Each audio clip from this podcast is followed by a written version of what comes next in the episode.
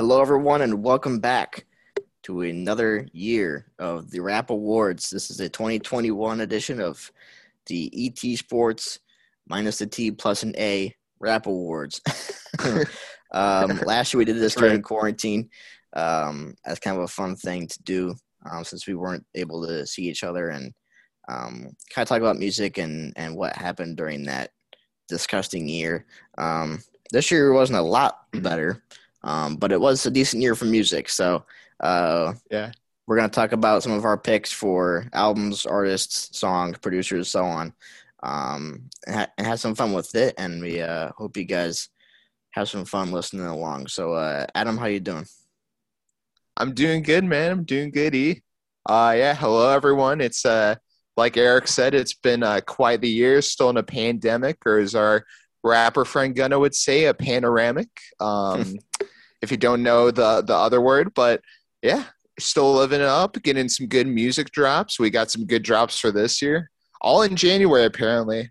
Like you said, E, it's uh, it's January is the new August September uh type of type of month where everyone's apparently dropping in January of 2022 between Weeknd Gunna this week. We got Cordae next week. We got oh man, um Iann Dior, a whole host of people, 2 Chainz, everyone's dropping. So we got some good music coming in this year, but right now we're celebrating last year, and last year wasn't even, you know, it, it, it wasn't anything to scoff at. We got a lot of good drops and a lot of good picks, and yeah, I'm excited.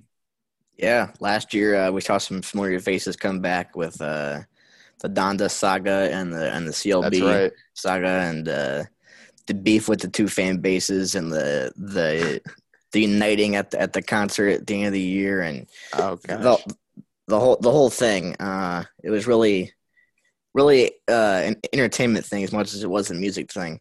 Um, following along with yeah. that that whole thing, but um, oh yeah, we, saw some saw some some good collabs, some people building up their discography to uh, really cement their place um, in in the game of hip hop. So uh, it, it, it was a fun year. But um, for for our little award show, we have a few different categories. We have album of the year, song of the year, rapper of the year, producer of the year, underrated project of the year, collab of the year, and disappointing album of the year.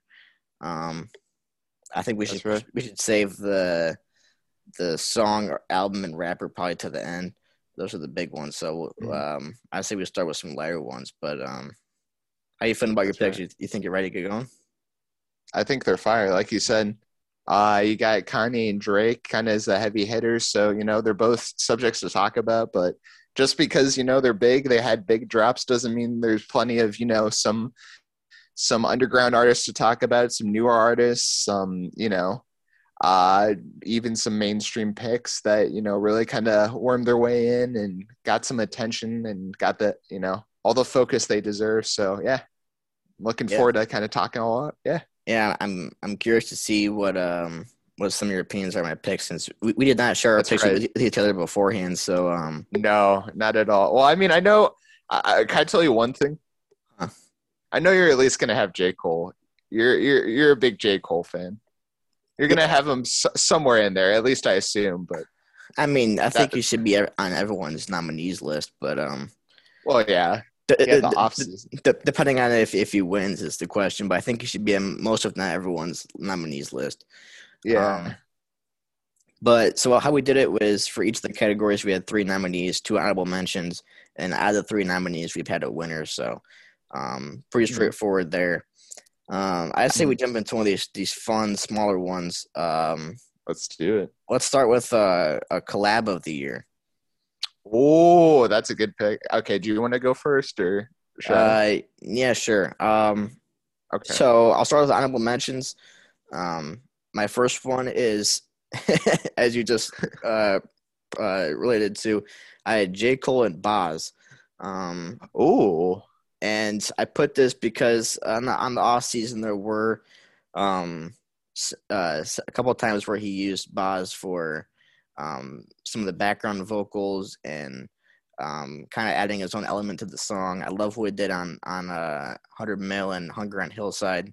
Um, Mhm. And then the Jackie was the Bas song that came out with Cole and TJ on it, and that was one of my Oh, yeah. most listened to songs of the year. I absolutely love that song, and it was it was J Cole just kind of having fun instead of getting in the deep lyrical bag, which is uh, it's always good to see a, a different side of him too. So, uh, and then my other honorable mention was it's kind of a, a funny one, but I put Kanye and everyone because Donda had the most features out of any album I've ever seen. Oh, my gosh. But the thing about it was every every feature felt like it was good and worthwhile. None of them felt like they were really pushed in there, except for maybe some of the part twos of songs.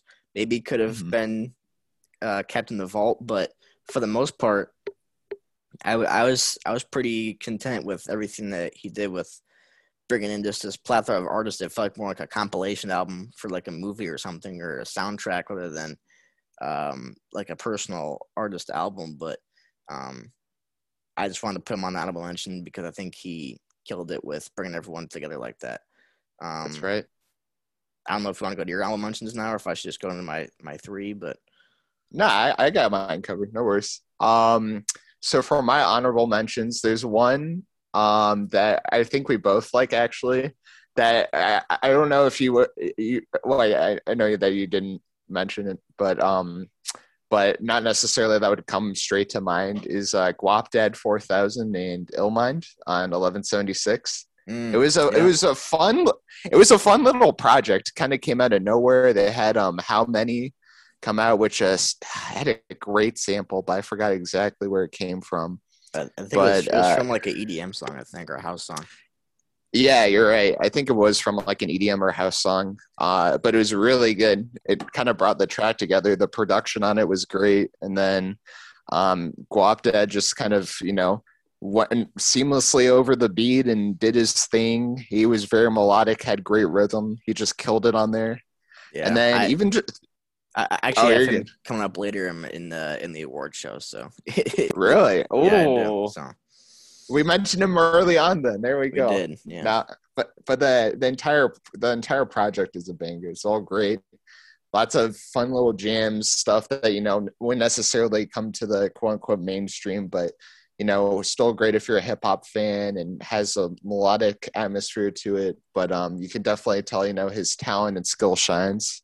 oh yeah. And then the other one I have is actually one of the ones I've really come into um, and liked a lot. And, you know, with as kind of typical, which is, you know, a terrible tragedy. We lost a, a lot of fantastic talent this year, Mhm. um, notably Young Dolph and his Dum and Dummer projects with Key Glock, who both of them, Dolph founded Paper Route uh, Empire, his label, and Key Glock signed it there but uh, they have undeniable chemistry, and this project just shows it. It's fantastic. Um, Aspen is one of my personal favorite tracks from that. Penguins, um, they just both kill it on either end, both do their thing. Uh, the trap melodies, the flows, the lyrics, it's just fun. It, you can definitely tell they had great chemistry, great ideas going back and forth. And uh, to lose Dolph, I think that was one of the parts why I was uh, so uh, so sad that he passed was just that relationship we had with Key Glock, and you can definitely tell they were close friends and close collaborators. But uh, yeah, it's I'd say it's definitely a highlight and one that everyone should t- should check out. Yeah, I um I listened to uh, some of those uh some songs here and there off those projects, but I should really go back and, and listen more and listen to more of Dolph's discography in general too, because I haven't really given him the the full deep dive that maybe I should have. So, um, I I definitely uh Nah, go back fair. and look at some of that stuff too. But um, all right, so my Yeah. three nominees for collab of the year. Um, my first one is Baby Keem and Kendrick Lamar. Um, Hmm. with uh, Family Ties, one. one of my favorite songs of the year.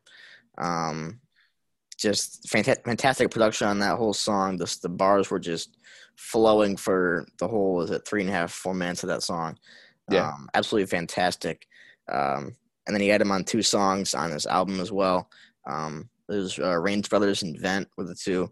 And they, uh, I know one of them blew up on TikTok, but they, they're not, um, have that they don't have that super mainstream sound to them, but they Mhm. still deliver uh, the lyricism and just just just a fun. If if if you go into it and you listen to Range Brothers when Kendrick's doing this little goofy thing and you get all angry about it, saying this isn't traditional hip hop, this isn't the way it should be.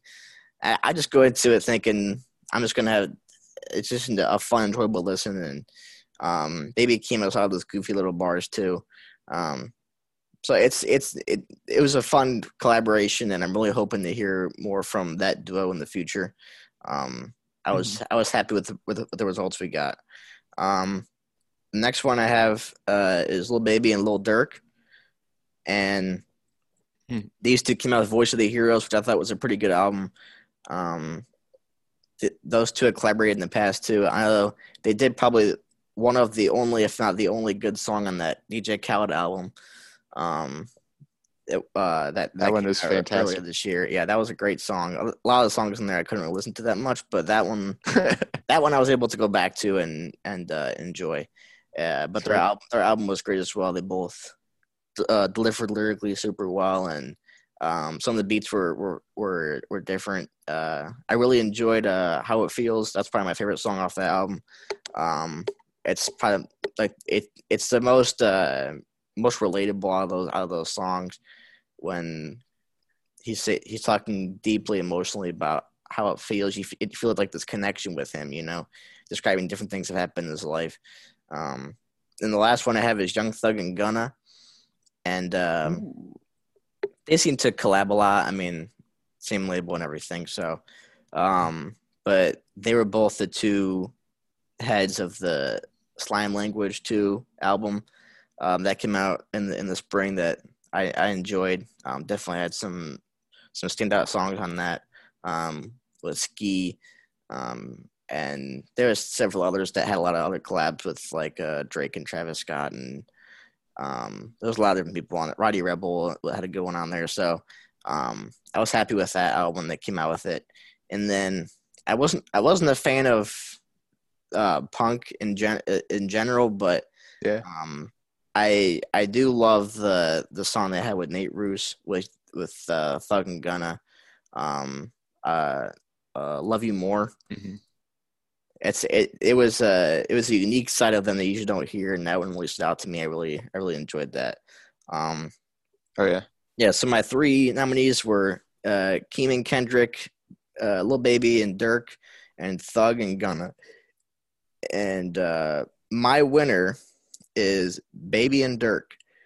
Ooh, good pick. That that is my winner. I um I really enjoyed um their album and I think their chemistry is undeniable. Um and I think they should keep they should keep these collabs going in the future and and they'll be uh trendsetters for the the future of rap. So um mm-hmm. that's my collab of the year. So Awesome. No, that's a great list. And I mean, you went over pretty much, you know, all of the really fantastic ones from Keem and Kendrick, you know, that have that great dynamic, you know, cousins working together, learning from each other. Keem's getting a lot from Kendrick. Um, and then you got, you know, Thug and Gunna, a classic duo. They've put out a lot of great tracks. Ski. Um, oh man, what other tracks? Uh, they they did like dollars on my head, right? That was the one from last year on um, off off Gunna's Gunna's yeah one off of yeah. yeah off of one um it, it no that was in 2020 they did surf. That one was great. They just they just make great music and it's that yeah. mentorship there too. But um one you actually mentioned I also have and your winner is actually my uh my number three. Not, definitely I'm not bashing them all. They're fantastic but uh Lil Baby and Little Durk are just a fantastic duo. And like you said, every chance that I get was what I like to call the precursor to a fantastic album. Yeah. Because they went at it hard. The production was hard. Both energies came out. And, you know, they were both on the rise through the past years with Little Baby's My Turn, with Durk putting out The Voice, um, getting a lot of great features there. Three Headed Goat. We had him on the list last year for that. Mm-hmm. And they both just shined on the voice of the heroes. Um, how it feels, like you said, is a fantastic song. They both hit the melodies really hard on there.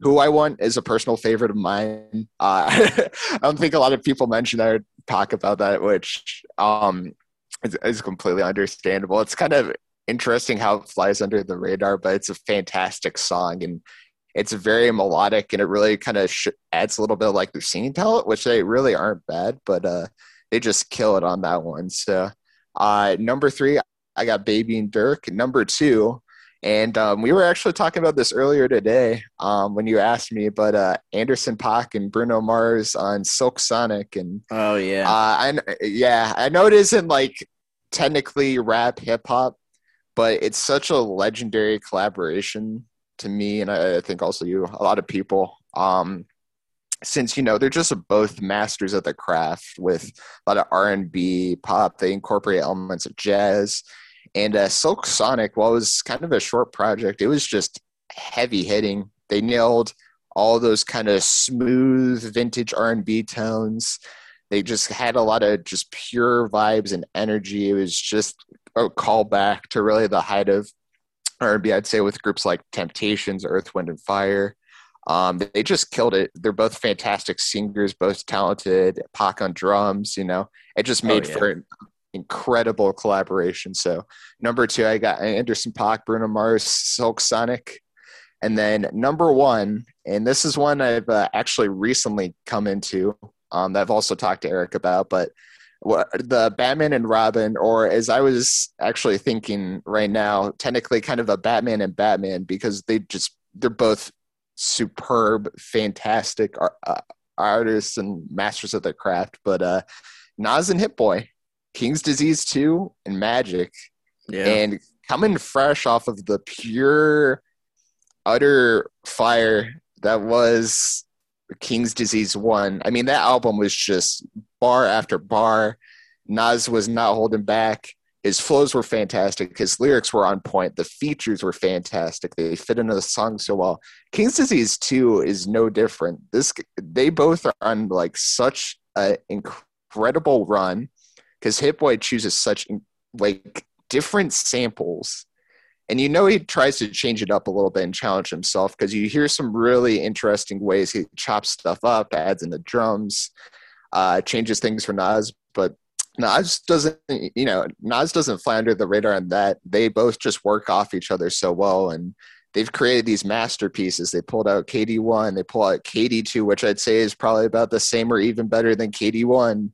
Mm-hmm. Um, Magic, which is still on the same level of quality, and was actually a fantastic Christmas surprise. No one was expecting that, but um, oh yeah, they had that, and they had you know features from the likes of Eminem. They had a ASAP Rocky feature on Magic, which was incredible. But uh, yeah, they're they're unstoppable. In King's Disease Three, which I'd say is probably one of my newer anticipated albums of this year, I think is going to be no different, and this just proves that. So, got Baby and Durk at three, uh, Paak and Bruno Mars at number two, and Nas at Hit Boy and one. All all fantastic, all great, and same yeah. to these picks over here. Fantastic yeah. choices as well. Those are some good choices. Um, I kind of I pulled Silk Sonic off of my list of the uh, the more I was thinking about it because I didn't I didn't know if it fit into the the rap scene, even though you could call Anderson, right. Anderson .Paak a, a, rapper, but um, it, it, it it felt like it was pushing the edge for me a little bit. I do that's have right. one a little bit later that's not entirely um, rap either, but is a rapper who did the album. So I was kind of um, I was kind of torn. Uh, well, not to keep them on there, but I do agree that that they're a fantastic duo, and hopefully that's not the end of Silk Sonic. But um, oh yeah, but yeah, I, I I totally agree with uh, the the Hit Boy and Nas too.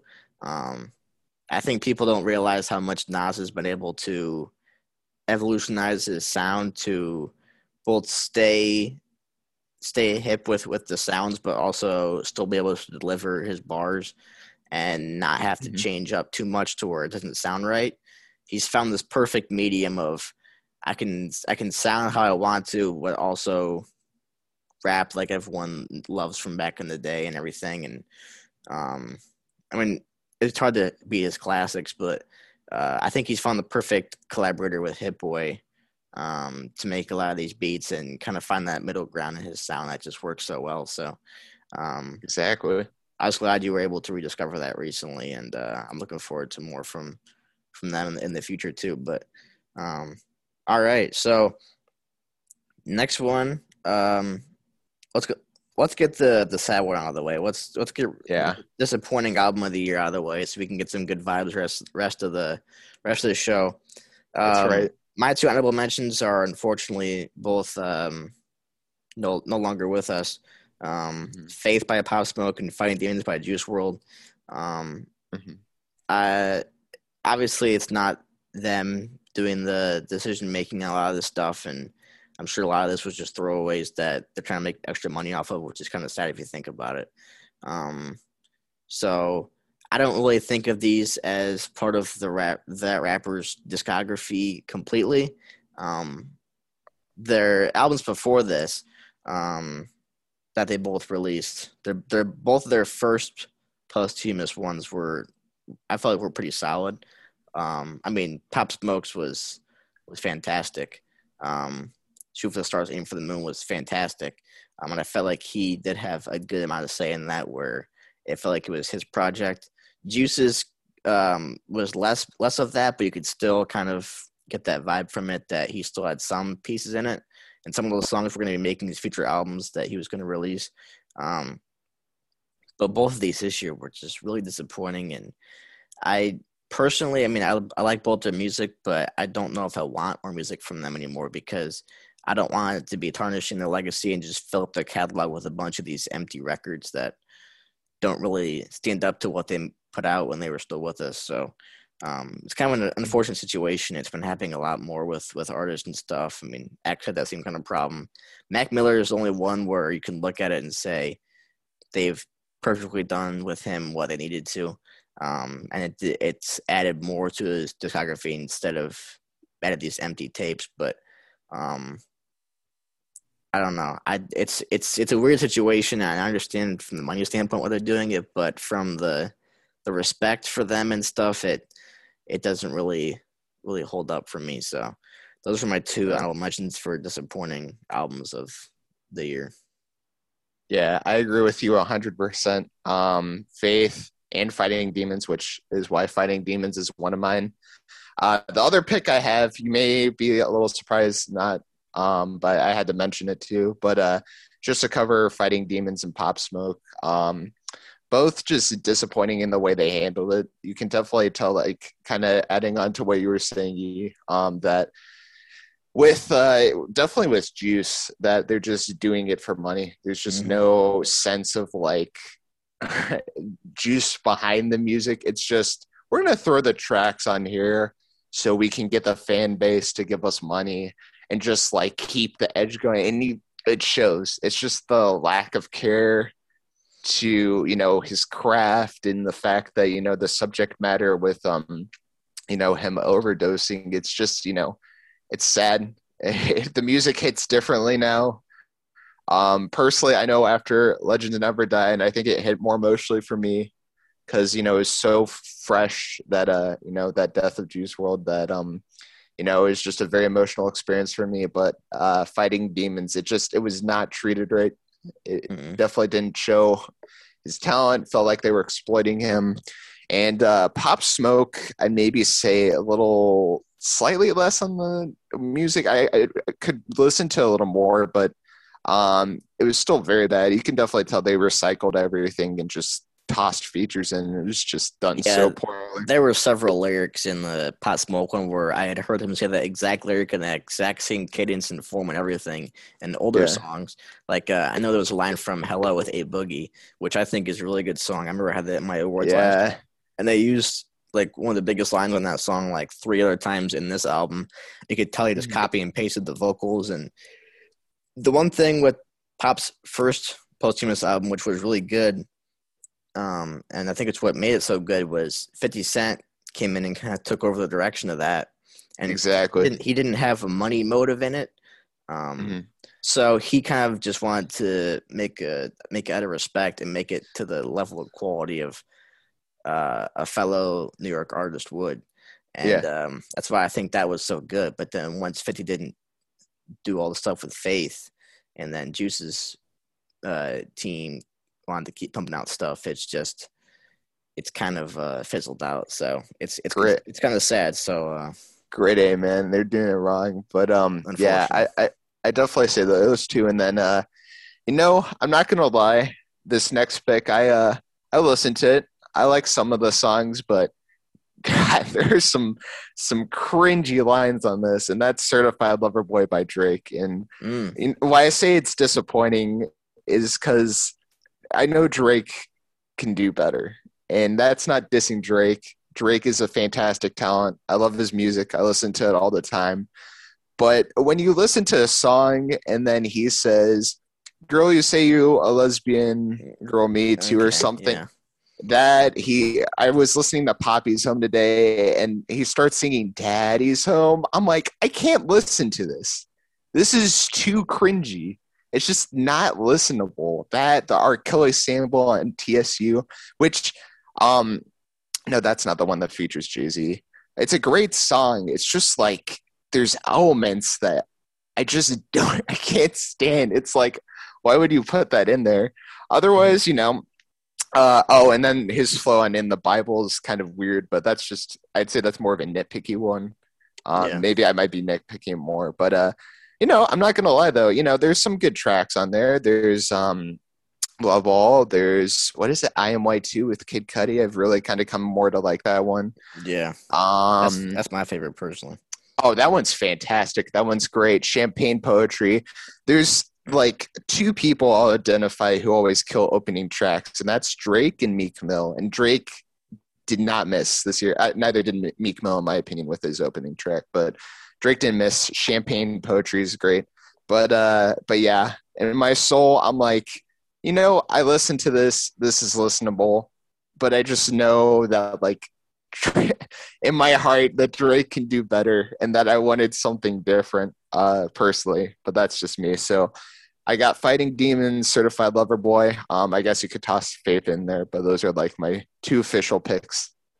The thing with uh, CLB is I found a lot of tracks to be hit or miss. I go back Yeah. to a couple of them fairly frequently, and there's some that I just never even touch. Um, hmm I I thought the album personally got more hate than it than it should have, especially when it first came out. Um, Yeah. but I guess that's me just looking at the highlights, not as the project as a whole. Um, but there's a good chunk of them I just won't even won't even think about going back to. But IMY2 is probably my my favorite on there, and I go back to it fairly often. Um, I, I would like I wouldn't mind seeing more Cudi and Drake uh, collabs in the future, but um, but yeah, I, I don't listen Oh to man. Cudi's so good. I agree. I don't listen to a lot of the the little baby one on there or way too sexy or anything like that. Um, Mm-mm. if if if Oh. you can if you No, wait, that's right. Way Oh, yeah. too sexy. If, if if you can kind of weed through the the cringy bad stuff, then there's there's a there's a few gems in there, but um, that's the problem is you have to you have to kind of weed out some of the bad stuff. So, um, then my Yeah. my three um, nominees for disappointing album were um, were "Live Life Fast" by Roddy Ricch. Um, I I didn't mind the album, but I think the problem was everyone, including myself, when it was such high expectations after um, Antisocial two years ago, and this just did not hit the same. There wasn't songs that I, I heard that like this is a banger I'm gonna hear on uh, in the club or in the radio or anything like. Um, and I feel like he needed he didn't need a, like a box follow up, but he needed one of those smash hits to keep him going. Um, and there was a, there was a couple songs and stuff that I just felt like had some weird parts to them. The song with Little Baby was had a, like a really long Mhm. intro, and um, that just kind of makes the song now the replay value just hits the hits the floor with that. Um, there was some where I feel like he was just pumping out songs, even though he was he kept saying in interviews about how he's spending more time than ever on this album and stuff. It definitely wasn't nearly as bad as some artists' other stuff. Um, Mhm. it was definitely to- like tolerable, and I did, I didn't mind listening to it. And there's a couple of songs I'd go back to here and there, but for that long of a project to not have that many that I would go back to from an artist that I thought of of that caliber was disappointing. Um, another one was uh, "Punk" by Young Thug. Um, Ooh, yeah. I thought he made it too long. um, and a lot of the songs were similar in sound. Um, he a lot of the songs he tried to go for uh, like a softer, slower approach to the songs, and not really like fast paced hype stuff. And I'm okay with people, artists obviously mixing up their variations. They should, but I feel like he had too many that just sounded really similar in the slow songs, and he wanted to just kind of get those through and out of the way. And um, Bubbly is probably one of the few that I would go back to, and then then Love You More, like I mentioned earlier. Um, mm-hmm. But other than that, it's it was hard for me to want to go back to an album twenty plus songs long and just hit shuffle on it, you know. So um, yeah, again, the artist of that caliber, I'd expect a little more. And then my last one is uh, Hall of Fame by Polo G. Um, oh, that's a good one. I personally enjoyed the goat. Yeah. Um, even though some people were hit or miss on it, I personally really enjoyed it, and this was just a dud. It really, it, yeah. I a lot. He he embodied the the the phrase that, um, well, I guess that he put on the deluxe piano G or oh god, yeah. He had a lot, a lot of guitar stuff too, but it sounded legit like he went on YouTube and just picked beats and said, "This is what I'm gonna do." And, yeah. um, I mean, not not that the beats were poorly made; they were made fine, but they're just they were all so similar that it's just there was no variation in that album, and you could play like all of his slow songs off there, like at once and it would sound like just playing one song because they all sound the exact same. I know I know mm-hmm. people say that a lot about him and I'm just kind of beating a dead horse with that, but I was really disappointed in his attempt to expand his discography and kind of grow his sound. So um, mm-hmm. it sounded like he was just trying to make like Die a Legend Part Three, you know, or like yeah, Go Part Two. So um, and then my winner for just or I guess loser for disappointing album of the is Hall of Fame by Polo G. Um, yeah. The deluxe didn't help it out either. Um, the deluxe just made it longer. Yeah. Um, it was one, maybe two that I could see myself maybe going back to if I saw it and was like, oh, I forgot about this. And I press play on it one time and then it just goes back away. Um, yeah. Uh, the Michael Jackson one, a lot of people have mixed reviews on if uh, if that sample was was properly used or if it just was a corny attempt at making a hit. Um, the one song from this Polo G era or this year, you could say, is I did like Rap Star. Um, while it did have a familiar kind of beat yep. sound, but he actually talked about something that wasn't his typical themes. Um, he dove into his mm-hmm. life as as a bigger name now and um, like the mental side of it, um, the anxiety that he has to deal with, and he's trying to hide it in front of the paparazzi and stuff. And um, he was a little more down to earth on that, and not just talking about the violence in his in his old neighborhood and um, about killing people and stuff like that. It was, I mean, obviously it's okay for him to talk about that stuff, but I want to hear more variation because there's a lot more dimensions to you than just um, the troubled past that you were that you were in. Um, yeah. So I, I I expected more. Rap Star was one of the few highlights this year, but overall really disappointing. So hopefully yeah. there's some new sound coming from him in the future. But that's that's what I got. So what are your uh, your three picks? Well, well I just want to start. You, you know the you know the head uh, or I think that's the same. But you uh you nailed it on Polo G. I honestly forgot about that one because it was so mid, and I even I didn't even listen to the entire album. But yeah, Rap Star was good, Badman was good. The rest of it forgettable. And yes, I agree. Piano G, that is what he is now. Come back with uh the please. I, I missed that. Um, and then Punk, I thought it was okay. It's good. I listen to it sometimes, but nothing crazy. But uh, I'm with you, man. Live life fast is my uh, number three. Mm. And boy, oh boy, Roddy Ricch, did you fumble the bag on this one? Oh, you yeah. went from, please excuse me, from being antisocial, fantastic transitions, excellent production, features were great. I would say it's probably a near perfect album, a great debut album. Mm-hmm. And I don't know what the heck this was dude came in. He was like, I got the like he said, I got this all figured out.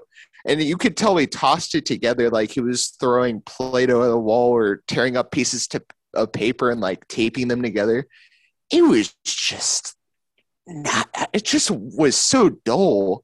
Mhm. And there, like you said, there was that long intro on the little baby one, which makes that one unlistenable. I had the same issue with um Playboy Carti's Place where he had a weird break. Um, I'd say this is even worse because it lasts a full minute before you actually get to the song, which is completely Yeah. unnecessary. It was. Um, but yeah, it was just it was just so bad, and features didn't help, and um, I, think is uh, one I'll kind of point to. One song I'll point to. Uh, I think ta- actually takeoff was okay on it. Now that I look back to it, but that one with takeoff was just kind of like it felt dull, and or coasting was weird. It was just.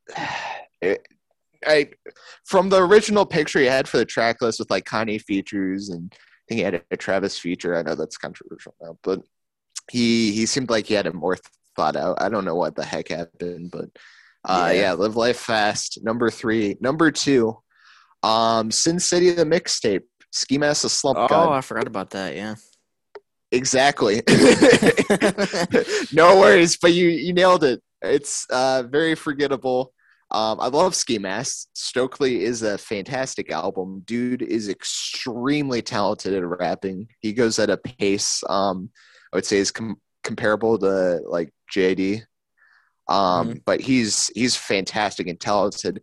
Whoever mixed this album, God, whoever mixed this album needs a lesson in mixing because the mixing is like his voice is too high or like the background instrumental covers up his voice too much and then when he screams into the mic it's like if you just bl- like one of those things where like you puff air into a microphone and all you hear is like or something Yeah. like that yeah that's that was that was this album it was just annoying to listen to or something um the instrumentals i thought were weird it went from um i think admit it which i, I like i kind of like but it sounded like I was listening to like a Donkey Kong soundtrack or something with a xylophone or like Roadrunner, Wile E. Coyote, and then the rest of the instrumentals were just dull, just straight dull.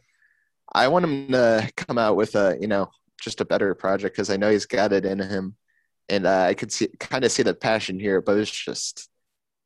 Uh, it just wasn't like it wasn't there. It felt like it still needed work and was kind of unfinished. But Number two, Si- Sin City, Ski Mask, The Slump God. Mhm. And then number one, uh, you brought up earlier, Beating a Dead Horse. I'm going to also do a similar thing with uh, Khaled Khaled by DJ Khaled. Um, every chance I get, like we said, is a great track. And I, you can't really expect a ton from DJ Khaled. He throws out albums. He said, he, he says another one. He says all this weird crap on um, his albums. So you just kind of expect it from him. Yeah. But when you put out a song as bad as Big Paper, which I'm also sure you forgot about. And I don't think it was even on the Oh. original track list. That was with Cardi B, who kept Oh. saying, I got big paper, big, big paper. It's like, I don't want to hear you go so off beat that you literally just purposely create the worst song possible. Even though you're Cardi B, I know you're talented, you got it in you.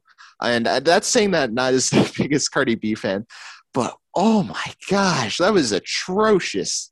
An atrocious track. Um, the rest of them were just kind of decent but forgettable.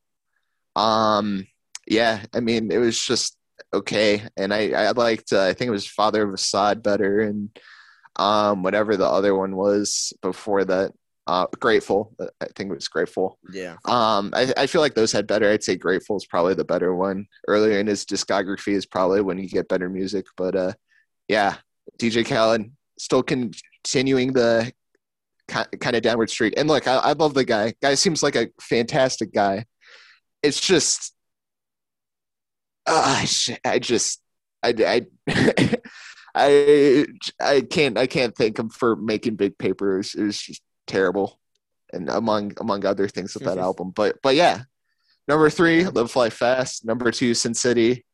Number one, Khaled Khaled. Uh, hopefully, you know some of them uh, kind of come back with some stuff. Uh, I hope Roddy comes back with Feed the Streets three. Goes with that. Has more planned out.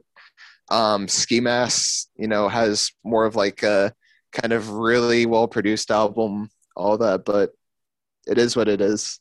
So yeah, I um, it's hard not to agree with all those picks there, and I forgot that Ski even dropped this year, which said something. So, um, yeah, no, you, you when you said that, you it was like exactly that's exactly I'm sure how everyone feels about that project. It's just came went because it was not there. I agree.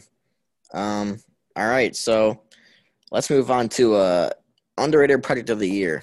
So if uh if anyone listening or uh if either of us even haven't listened to any of these these albums, then maybe you can go back and, and give it a listen and um, maybe find some gems from from last year that um, maybe will stick in your rotation. So I'll start with my two honorable mentions. Um, the first one is one I alluded to a little bit earlier um, when we talked about Silk Sonic. It's not technically a rap album, but it's by mm-hmm. a rapper, and this album gets a lot of hate, and I don't understand it um, especially by the big music review heads like Fantano and Shawn Cee, which I usually like and somewhat agree with, but I was totally mad at them for this. Was uh, Alone at Prom by Tory Lanez, and I I heard some very some very bad things about this, and I was unsure because of all the Tory Lanez drama and stuff. But if you put that aside and listen to this as he's making an 80s inspired album, um, it was just an absolute earworm for me.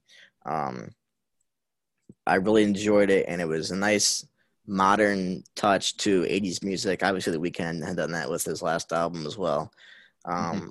But Tori's voice, I think, is just fantastic in this style, and um, I find myself keep going back to to this album and um, listen to a lot more. I listened probably more upbeat songs too, but even the slower ones were still sticking with me. Um, mm-hmm. the, the, two singles that came out, uh, "Lady of Namek," I think I'm saying that right, and then "87 yeah. Stingray." I I love both of those. Um, he had some decent cut. There's only the only complaint I have is that there's uh, two or three of the songs that the chorus is just one phrase over and over again and that bothers me a little bit. Um, mm-hmm. Other than that, I think it's just if you just sit back and just relax and listen to it, and you don't sit there and criticize it as as uh, deeply as some of the other critics do, I think it can be a really enjoyable album, and you might find yourself going back to it more than you think you will, especially with how catchy some of the stuff is, and if you're in the car singing along. Um, I can't lie that, that I, I have done that recently, so um, it's it, it, it, was a, it was a fun little listen, and um, I I wasn't upset about like like like the uh, other people were. The other one, um, this one could be called underrated, but I thought I didn't hear nearly enough about this that I should have. Um, throughout social media and people posting about it, there were some people that I watched that didn't even give like uh, album reactions to it. I don't know why. Was mm-hmm. uh, "Life of a Don" by Don Toliver. Oh yeah, um, that's true. I I didn't see this stick around the charts for super long. Um, I know Don Toliver is a bigger name, so it shouldn't really be called underrated. But uh, just the fact that I don't hear any buzz about it, or even when it came out, it kind of just came and went from the charts real quickly. And I don't remember if it was maybe on a busy week or whatever for music, but the production is fantastic.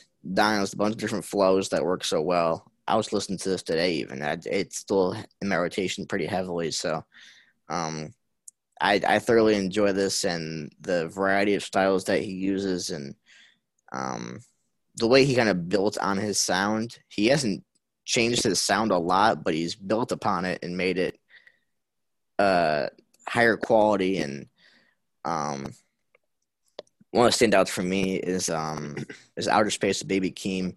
I think mm-hmm. that that's one of the best instrumentals that I, I, had heard the entire year. Um, I absolutely love it, and um, I think that Don Toliver is only going in the right direction, and this was a perfect um, addition to his discography. So I wish it got more rec- more recognition than it, than it than it did. and um, hopefully it'd be one of those hidden gems people go back to. But my two I mentions were Alone at Prom, Tory Lanez, and Life of a Don by Don Toliver. So. Mm-hmm.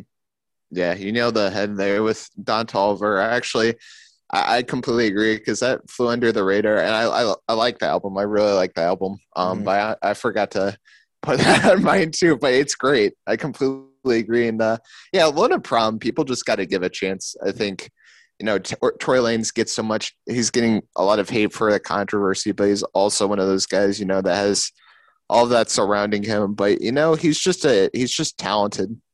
It's you know, there's just some people in the industry who are just really bad, but um, or do, do a lot of really questionable things, but they're just really, really talented and they know what they're doing. And they, you could tell they definitely have a passion for making the music. So I completely agree.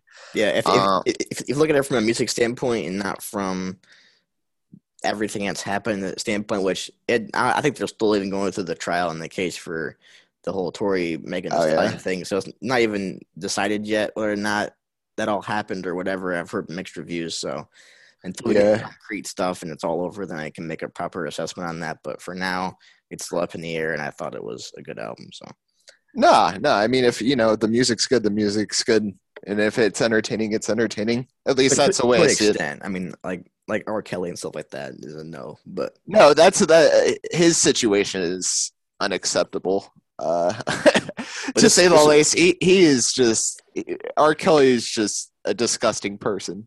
Oh yeah, um, but, but, this is this is still up in the air. So it's as for as for now, I, I uh, like it. But yeah, as for now, unless it gets worse. But yeah, um, for me on the other spectrum, I actually say uh, that both my picks are kind of within the same genre or subgenre.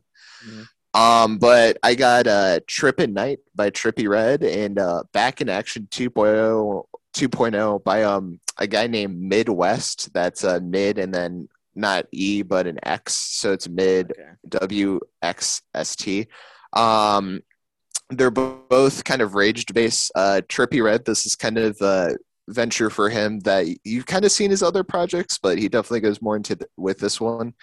Um, I feel like it kind of gets a lot of hate, if I'm being honest. That's why I kind of put it here. Um, I th- I think it's just you know, he I can tell he made it just for pure vibes to ra- like kind of like the genre describes to rage to.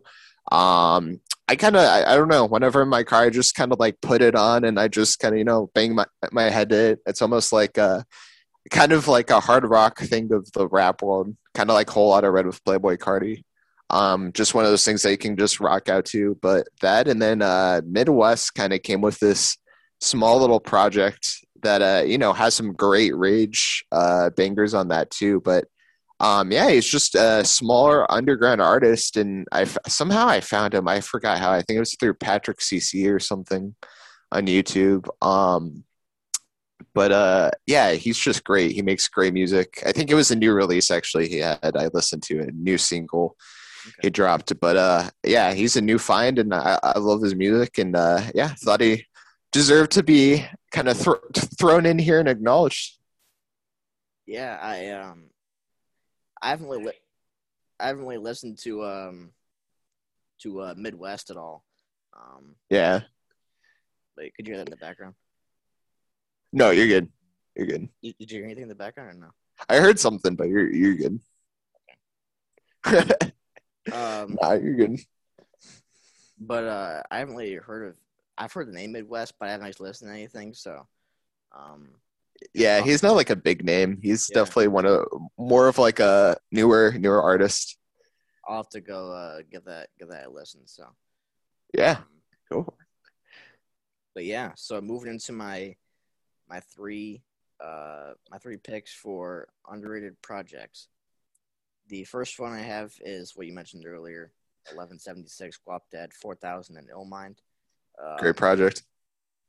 I even I love the deluxe too. I find myself going back mm-hmm. to the deluxe and um with uh Mad Max was one of my favorite songs that was on that and um oh yeah I, I thought just throughout he did a great job and he's still underrated as an artist even though he was on the Dreamville stuff and everything um, mm-hmm. but I mean you you you covered a lot of it earlier so Another one Mhm. I had was uh, uh, "We Love You Tecca Too" by Lil Tecca, Little And- tech. Uh, and um, I don't think that Lil Tecca or anything that is underrated. But again, it was a similar situation to Don Toliver where people didn't really talk about that album. I think it just got overshadowed by other stuff. And I thought it was a pretty decent project all the way through. Um, I thought him and Nav had actually had one of the best songs on that album, and um, I just don't praise Nav a lot, but um, I will say that I thought that that was uh, one of the better songs on there, and I thought Tecca. I don't expect him to go crazy with lyricism or uh, go super experimental on me, and he delivered the, Mhm. the Tecca music that I enjoy. So then the last one I had was uh, 2.5 by Mine. Um, ah, I forgot about that. a totally different sound than what he's done. Um, very um, like techno, even more upbeat than before. Just um, super like edgy and vibey and um, upbeat, and I really enjoyed him experimenting into the sound. And I'm hoping that uh, he can kind of blend his old sound, new sounds together, and his next album will be something really good. So. Um, and I, I thought it was good too that he tried this out on the 0.5 mixtapes just to kind of um, kind of practice it and see what the reception is and everything. And it definitely had some some some heat that I go back to here and there. But um, so out of 1176 for Livy Tecca 2 and 2.5, um, my winner is 1176 oh yeah. by, by Guapdad and Ill Mind. Um, it's probably by far the most underrated on this list. Um, I don't I don't have a big underground listening, as you can tell, because a lot of these artists are fairly well known. But um, I think the Guapdad and the Ill Mind is probably the most out of everyone, or like not mainstream. But um, I I always look forward to when Guapdad drops, and um, I'm looking forward to whatever got, got coming this year. So th- those are those are my Mhm. picks. Great picks. Yeah. I mean, we love you, Tecca, too. I wouldn't say it's one that I come back to super often. I definitely have a couple in there. Repeat it with Yeah. Gunna. Um, Choppa with um, Chief Keef uh, Trippy and Keith. Yeah. Uh, yeah, Chief Keef. Yeah, fantastic. I don't know why. That one's just like another rage one that I love. And 2.5 is one of those that I feel like I got to sit on and let it simmer for a little bit, just kind of get more of the experience because it, was- it was experimental. But Amine definitely Yeah. challenged himself. I admire him for doing that. And It's it's it's um, far. I do like some of the songs on there. Yeah. And he had Filthy on there. Uh, Yeah, yeah, it's definitely far from mainstream. It's very different. But uh but yeah, great picks. Um on my end, at number three, I got uh Who is Nardo Wick by Nardo Wick, also Oh, okay. made also so uh, somewhat in controversy a little bit, but another guy who's just talented and he's also new. And um yeah, he's one of those guys who did the Who Want Smoke remix with uh uh, with 21 Savage, Durk, uh, G Herbo. That one was just pure fire energy. Great, Yeah. remem- memorable lines. It was just, yeah, it was a great track. Um, all right, all right. It's a great song. Um, the one with Big 30, I think it's called "Popping Out. That one's fun. Um, just to kind you know, it's it's one of those ones they just kind of go into and it's just a vibe. There really isn't like anything insane in there, but um, it's just I, he, he, I like his sound. I think he's kind of come in the fold a little bit, and uh, yeah, he's got an interesting presence in the genre and the industry so far. Um, number Yeah. two, kind of getting into uh, a little a- aspects um, that I'm still kind of trying to get warmed up on onto with uh, Griselda, you know, with Westside Gunn, um, Benny the Butcher, all them, which I do like some of their projects a lot.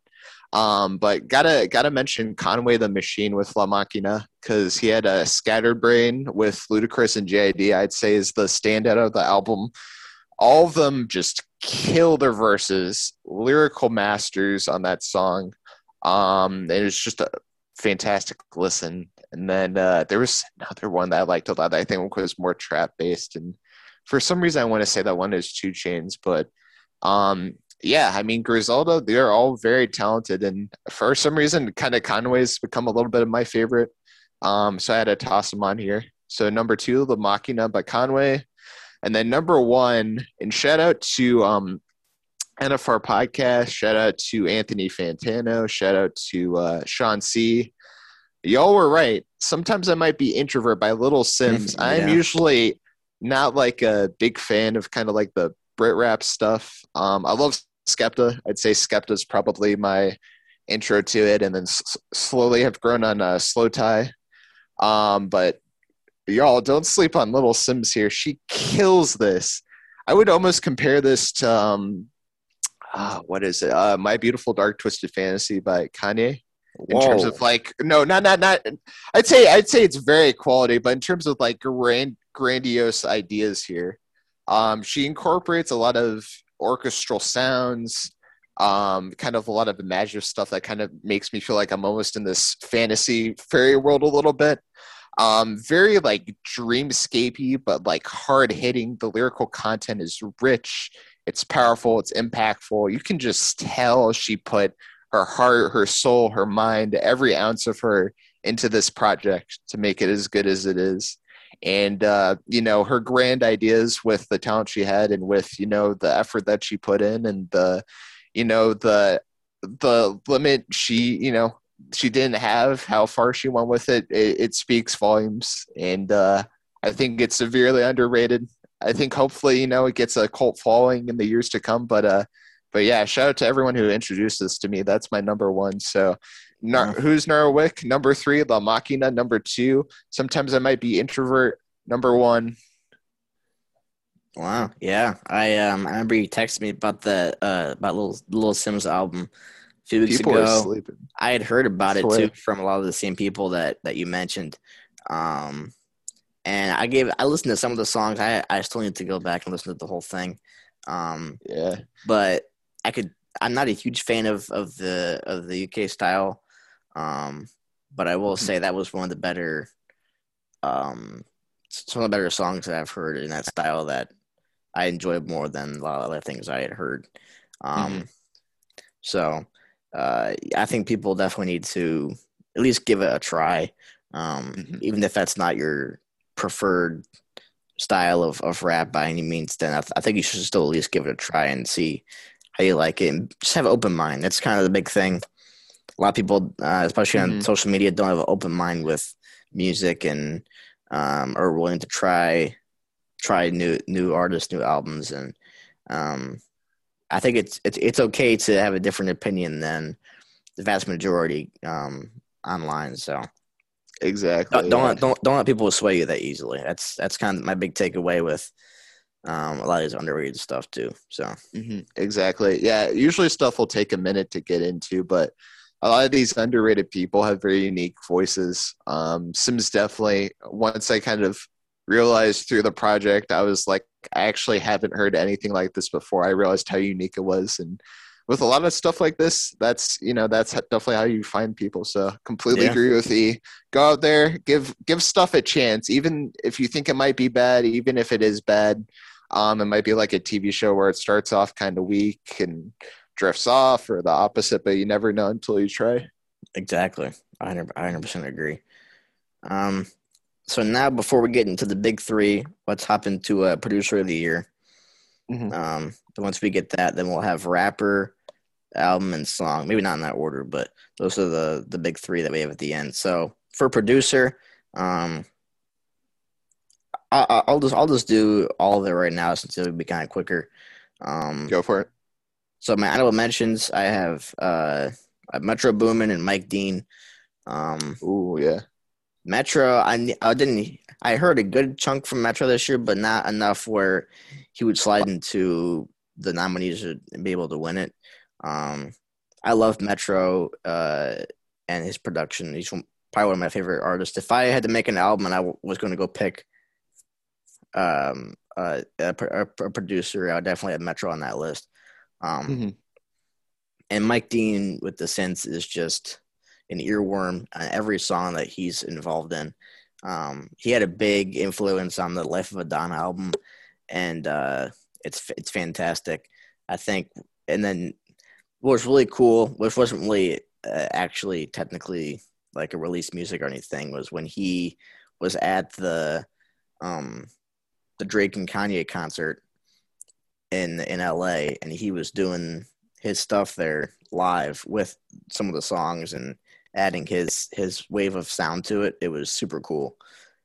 Mm-hmm. I think he's one of the staples in the industry that if you want that if you want to be in that genre of, of hip hop and you want to have that sound, he's the guy you got to go to. And um, I think he he should be a, a, like on speed dial for for a lot of those guys. Oh um, yeah, it. I I couldn't say enough about him. But my three um, that I picked were Hit Boy, which we had talked about mm-hmm. earlier. Um, again, with he kills the stuff with Nas.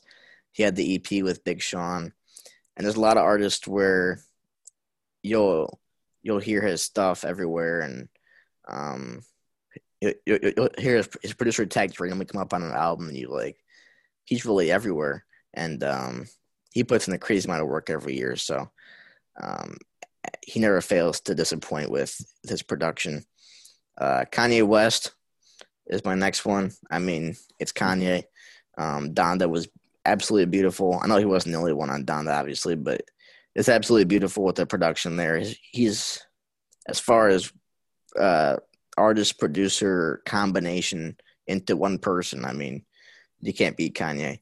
Um, Donda was beautiful, and then uh, Weezy, Weezy out here. Uh, he he had some stuff involved in in Donda too, but he was he was all over the place. He did stuff with Young Thug, and um, he he. When I was doing my research, he was kind of the guy that was showing up on so many different albums and so many of the hit songs this year that um, it was hard not to put him on this list. And I actually have him as my winner. Uh, I have Weezy as my winner this year. Um, last year I did pick Hit Boy, and I was leaning towards picking Hit Boy again. Um, but I ended up going with with Weezy. Um, I think he's just one of the one of the most consistent out there. And uh, as far as just looking at this past year, um, I think I think Weezy Weezy gets over Hit Boy, but last year I said Hit Boy over 2020, so they might have a tiebreaker in 2022. But those are my uh, those are my producers for the year. So awesome list. Yeah, no, I mean you hit the head on all of them between you know Kanye, Kanye, Mike Dean, uh, Metro, all staples, Hit Boy. Um, we, I mean, every everyone you listed, they're a staple. They've all made an impact on incredible projects this year, and uh, yeah, I mean, you just can't forget them. Uh, on my end, let's see. So, two I have. I'm going to start with the honorable mentions. Um, Alchemist. Um, just to kind of add on, I guess, to everyone you're saying, all fantastic picks. Um, but he's another one to add from 2021. Um, had two projects with Boldy James, also from Griselda. I'm not gonna lie, I'm not the biggest fan of Bo Jackson, but um, Brick Mile to Montana, I'd say is a banger, one that slaps. Definitely a standout track from that project. And uh, you can tell he's just a very talented producer. He does a great job and just knows how to um, kind of have the tracks match the talents of the artist. Um, Tyler, the creator, also another rapper, producer, mm-hmm. artist who, uh, with kind of started with Igor, I think, going more into the production end um, with his stuff. And Call Me If You Get Lost doesn't doesn't mess with that either. Uh, it shows up in the quality of the music, and it's just a fantastic project. Uh, number three, I got Filthy, uh, who with Playboy Carti made Whole Lotta Red, just a fantastic project, and I'll go more into that later. Um, but uh, he was inter- he was integral to that, completely relevant, and his sound and what he added to that added to Carti's new sound and development. Um, number two, I got Cardo. Um, he's had his role. I'm trying to think on the other projects. I know he did a project with Wiz Khalifa. Um, but from what I remember looking, he had a hand in multiple songs, I think, on Drake projects, Kanye pro- project, or Drake's project, Kanye's project. Um, some other stuff, but I remember he had a really relevant hand in there, and um, he's just another fantastic talent. And then number one, continuing the streak from last year with Hit Boy, KD two, yeah. Magic. Guys, guy just makes hits. Guy, he knows how to work well with artists. He knows how to get to their level, get beats that will just work well with them. His chemistry with Nas is undeniable. He's just extremely talented. I've already I've yeah. covered most of that, but uh, but yeah, that's my list. Tyler, Alchemist, Filthy, Cardo, and Hit Boy. Good stuff. Yeah. Thanks. Um, it's hard to disagree with Hit Boy, um, and his impact that he has. Um, mm-hmm. I thought I, I I had him as a very close second to to Weezy, but um, mm-hmm. yeah, so it's hard. It is hard. So I'm thinking the order we go in now is we go song and then album, and then the last one we do is the rapper, kind of, kind of wrap it up. Does that sound, that sound good? Yeah, that sounds good with me. I like that idea. All right, so starting with song, um, my honorable mentions.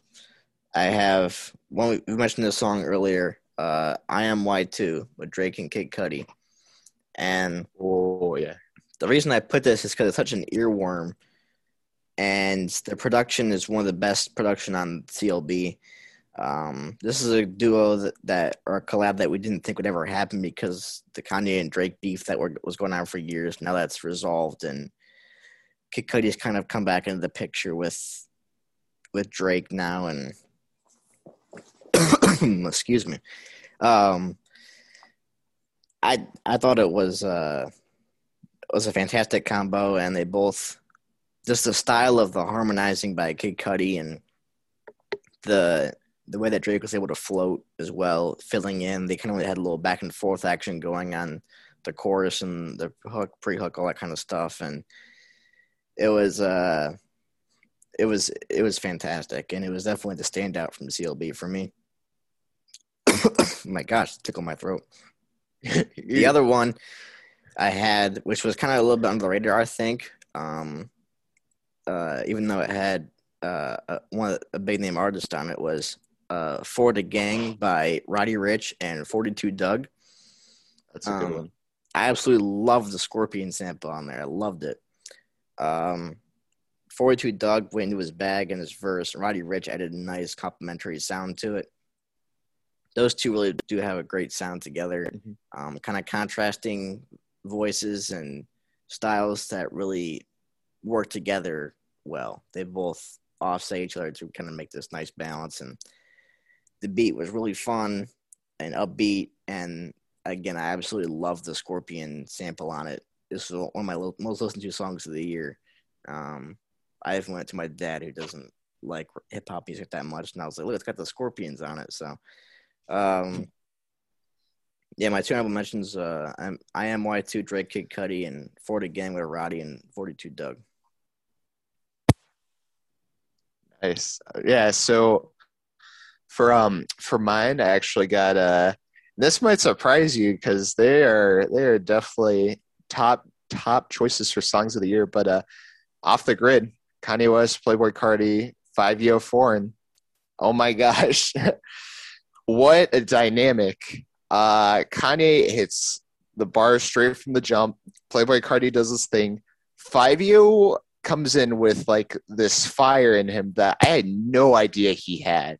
I just thought it was like a continuation of Pop Smoke, but no. Verses of the year easily. Oh, easily one of the best verses of the year.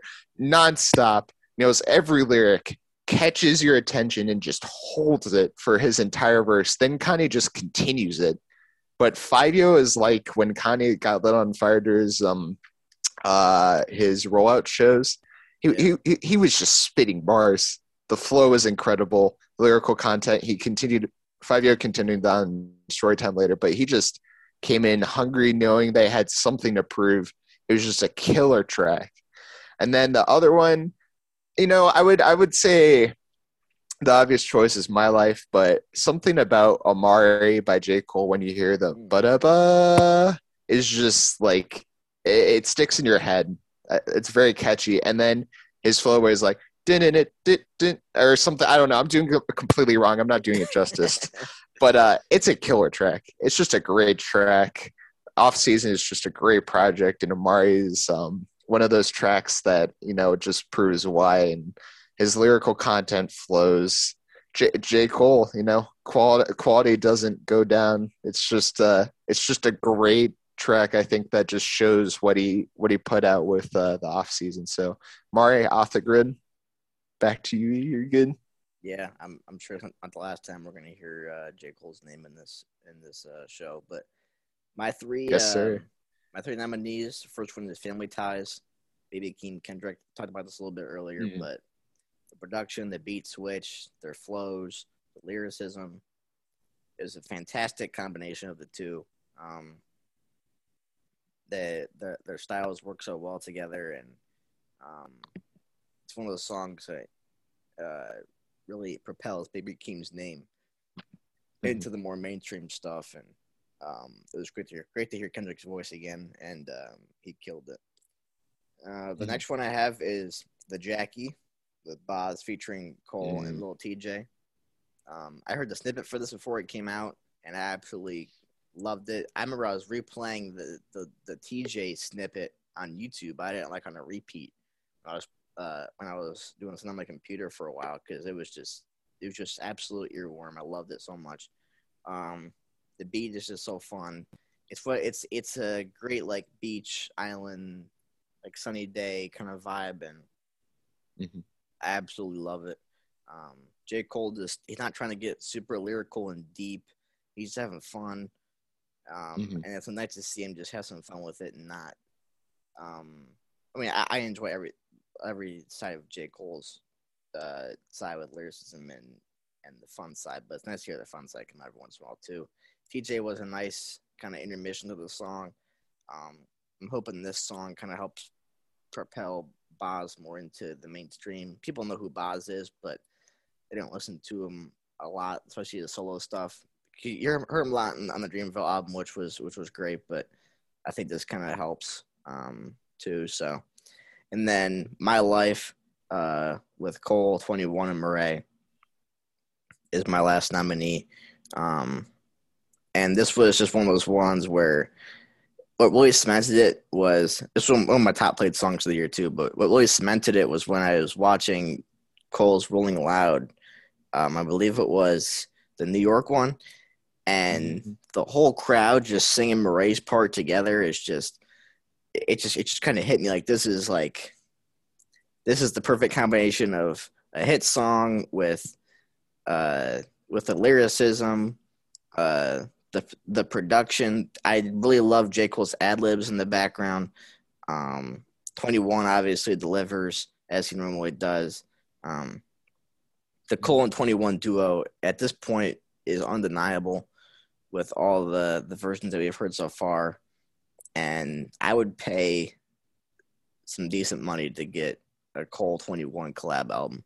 Um and Morray right. really had a fantastic hook that's uh, super catchy and um, is is fun to sing along to. So my winner for song of the year uh, is "My Life," and um, the thing that kind of stuck out with me was just the combination of all those aspects, as well as the fact that it appeals to both the mainstream and the the not necessarily underground, but the people who don't listen to today's top hits. Um, you know, like people Yeah. that listen to everything too. So it was kind of a blend of everything that you'd want in the hit rap song that can also appeal to everyone else too. And I, it's hard to find a complaint from me in that song. So um, again, all these songs on this list I thought were fantastic and were near the top of my um, my list uh, of most played songs for the year. But my winner, and actually, I think this is one number one song most listened to this year was was "My Life" by uh, J. Cole, Twenty One Savage, and Morray. So take it away with your uh, top three. It's an undeniable banger. J. Cole, 21 Savage, and then you add Morray on top of that, Oh, coming yeah. in hot and fresh with um Street Sermons now on this. I mean, it just made for a great song. Um, all great picks though. They all killed it. J. Cole, but I mean, a lot of great choices there. Thank. Um, and actually, it's great because actually mine are different from that too. So it's like I get to tack onto those. And actually, I love I love your choices too. They're ones I listen to often throughout the year. So, um, kind of tacking onto that. Number three, I got Corso with uh, Tyler the Creator off Call Me If You Get Lost. Okay. That shows his return to form on this album. Not not necessarily that he fell off, just return to form for his rapping um, kind of edge. And I think it just shows his talents with that. There's an energy to it. It introduces you to the album perfectly. Um, shows his dynamic with DJ Drama extremely well. Uh, the music video, I love the music video for that. I think he's like at a kid's birthday party, he's like dancing around. It's just fantastic. Uh, number two, I got Headshots for the Locals by Isaiah Rashad. Um, I'm a big fan of Lay Wit Ya with uh, him and Duke Deuce, but uh, this one, just the structure, I think it's one of those ones. It's almost like No Sense with uh, Baby Keem, um, mm. where it nails down the rhythm and the lyrics in like a certain structure that makes it super memorable. So when it gets played in the car, I'm like, yeah, you caught me by surprise in my brand new whip. Maybe, you just, I just remember it, and then yeah. I do like the motions within the hand motions, like the side. It's just, it, it's so fun to listen to. It's just a great song. Thought it over. He brings an atmospheric vibe to it. It just all makes for a great, well-rounded track. And uh, Isaiah Rashad had his come back this year and uh, can come back with a better single or song on his album. And then number one, I think it's it's a mix from multiple people. People either like it um, or don't like it. I don't even think it's a standout of Whole Lotta Red, but Metamorphosis by Playboy Carti and Kid Cudi, which like you how you had My Life by J. Cole's your most listened track, that was my most listened track too for this year. And the reason why when Whole Lotta Red dropped on Christmas, the music video to this dropped, and it was just like it fit the energy so well. It was all red. You had them like dancing at night all throughout space. He had this whole like Carti had his old vamp person on. Carti was like this mysterious figure. And let me let me tell you something with uh with Cudi. Cudi hums. He's just a he's just an iconic figure, man. he's a he's a, he's a, he's iconic. His his his hums I love Kid Cudi hums, like just like everyone else loves Kid Cudi hums. I love Kid Cudi hums. Oh, I mean, it put yeah. me on another level. It's like the um, wait, where is it? That's, oh yeah, I agree. Oh, okay. Sorry, you broke up for a second. You're good. Um, yeah, no, I don't. Kid Cudi hums are like that uh SpongeBob meme. You know what I'm talking about? Yeah.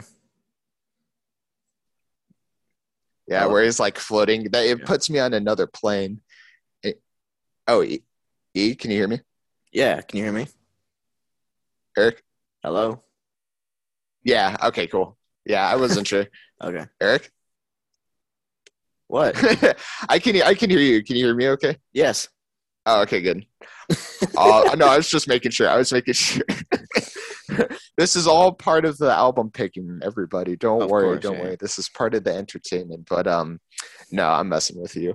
But uh, going back to Metamorphosis, Cudi Hums put me on another plane. Carti just vibed out uh, when he says, "When you feel like this," I just I feel that I feel like when you feel like this, can't nobody tell you anything, you know.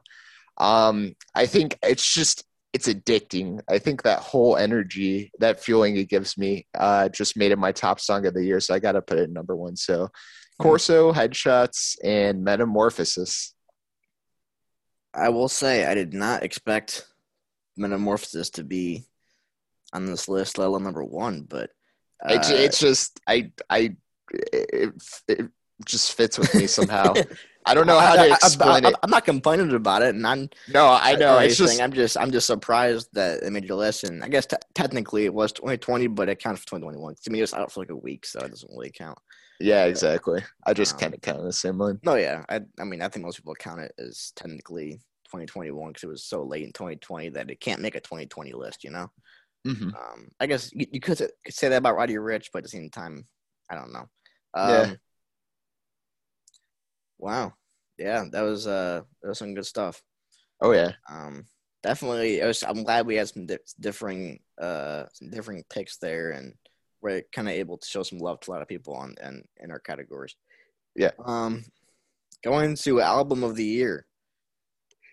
My two honorable mentions is "The Melodic Blue" by Baby Keem, Mm-hmm. and this album I didn't love it at first. I will admit that. Um, the more I listened to it, though, I, I realized that um, the experimental side that he's using and uh, while the lyrics can be goofy sometimes, um, it's it's it, it can be a really enjoyable listen if you just have fun with it. And I think while he's still trying to master his sound, this is really a good step in kind of testing the waters for him and making sure that uh, he's moving in the right direction. Um, I thought it was is it's a fun listen the more I listen to it, and some of the songs definitely definitely stick.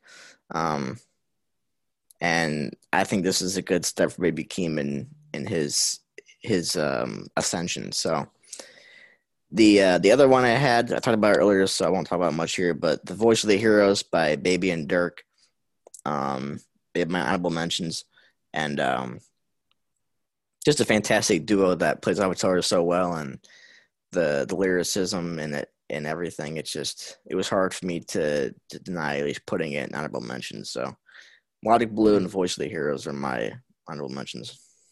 Both great picks, and Baby Keem, I'm I'm kind of excited that he's gained more of the recognition he deserves. And Oh yeah, admittedly, like I'm, I gotta give Blue more of a chance. I love his older stuff so much, but uh, hmm I don't know. I just I, I got to give him more of a chance, but he's definitely very talented. He's on the rise. And um, Voice of the Heroes brought it up earlier. It's just you know it sh- it shows the dynamic between the two, between Baby and Durk, and it's just a great listen, fun album, and uh, way to kind of show them both off. Yeah, Um, for sure.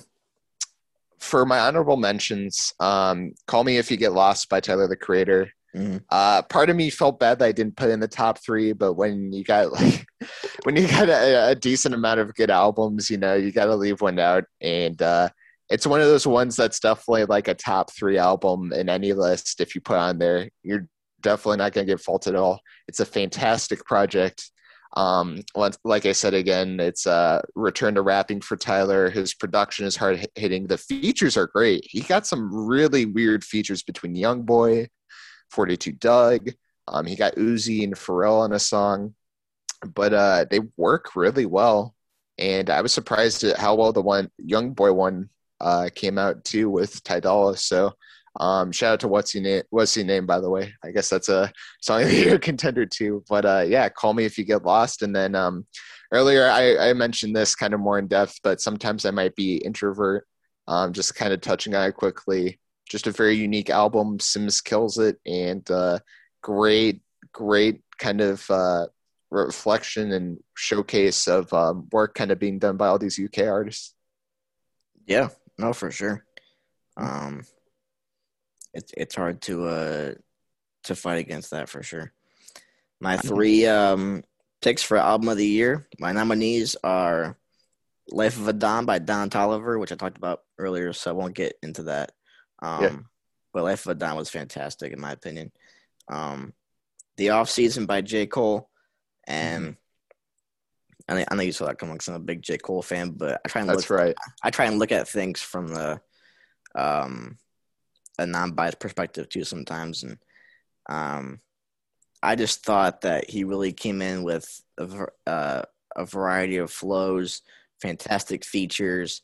Um, just the the quality of, of the music was was really good. The the, the production, the um, different rhyme schemes and melodies, and it just all kind of f- flowed together well to fit what we love about him, but also give us some different sounds than what his older music was. And I think the the balancing of the two worked out perfectly here. Um, I know a lot of people had a crazy reaction when we first heard "Prize of Devil" and heard Little Baby's transition into his verse, and I go I go on YouTube sometimes to look up. There's like a compilation video of um, of people reacting to the transition and going crazy when they hear "Little Baby just like naturally just slide onto that song. It's fantastic. Yeah. Mm-hmm. Um, there's so many beautiful songs in there, like "Let Go My Hand" and um, Ooh, "Hunger, yeah. on, Hunger on a Hillside," and mm-hmm. yeah, some really raunchy beats that are fun. 95 South and Close, and um, oh, there was just so many different varieties of styles that still fit his what he does best, and that's really what stood out to me. And then the last one in the nominees is Donda by Kanye West. I mean, I feel like it's got to be on most people's list, um, or at least near the top. Um, just so good to hear Kanye c- come back again, and he was able to blend his Jesus King sound, which he, what he wants to do, and his classic sounds that everyone loves, and the way he was able to combine the two and make this this beautiful mixture of of them uh, was was really good the features they're they're out out the wazoo, but they were all really solid. Um, just the way the, the the slow songs were just would just hit you in your soul. The upbeat stuff would keep would keep you going. The and I will say that even though technically he released all his clean music, I normally when I hear clean rap or hip hop music, it's usually kind of cumbersome because you hear all these pauses in the music and or like the or whatever they put like that yeah. like the the edit, you know. But mm-hmm. with this, I only I barely even recognize it or even care to be honest. Um, it just it just it just flowed so well, even with him making it clean, and I think that doesn't that doesn't really hinder any of the listening experience for that at all. Um, mm-hmm. The one thing you could say is it's a bit it's it's it's on the longer end, which I'm not super upset about because we haven't gotten that traditional Kanye style in the full album format since 2016. 2018 it was EA, but it was like seven songs, and um, so it was it was good to get a good big chunk of Kanye music that delivered that fantastic production as well as blending his new sound that he wants to make. So those are my three nominees are Life of a Don, the off season, and Donda. Two of them have Don in it. The um, mm-hmm. the winner for me, and I'll explain why I picked it, is the off season. And mm-hmm. uh, p- people might say I'm biased, and my reasoning for this part of it was because Donda was really long, but it was the cohesiveness of the off season as as one project as a whole compared to Donda cohesiveness as a whole. I felt like the off season was more mm-hmm. complete as one, and Donda was more of like a compilation of songs. And that's where I kind of found it again. Mm-hmm. I feel like Donda and the off season are the top two albums for me of the year, and it's those two, and then uh, then you go down from there. I feel like those two are kind of neck and neck at the top. But what sticks out for me is the off season feels like a more mm-hmm. cohesive project where it has that slam of an intro.